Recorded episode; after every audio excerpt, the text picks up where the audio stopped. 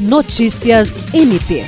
O Ministério Público do Estado do Acre, por meio da Promotoria de Justiça Especializada de Defesa do Meio Ambiente da Bacia do Baixo Acre, ajuizou duas ações civis públicas querendo o cumprimento de termo de ajustamento de conduta por parte do município de Porto Acre, do prefeito, secretários e outros integrantes da gestão municipal.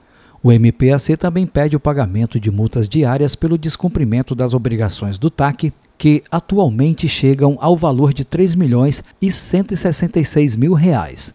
Segundo as ações assinadas pelo promotor de justiça Luiz Henrique Correia Rolim, após a realização de vistorias pelo Núcleo de Apoio Técnico NAT para acompanhar o cumprimento do TAC, o MPAC constatou que a maior parte das medidas acordadas não vinham sendo cumpridas. Além disso, a avaliação das medidas em nova vistoria chegou a piorar, sendo constatado que a prefeitura estava jogando lixo de forma aleatória, sem nenhum tipo de tratamento ou manejo de resíduos, e o local tinha a presença de adultos e crianças sem equipamentos de proteção.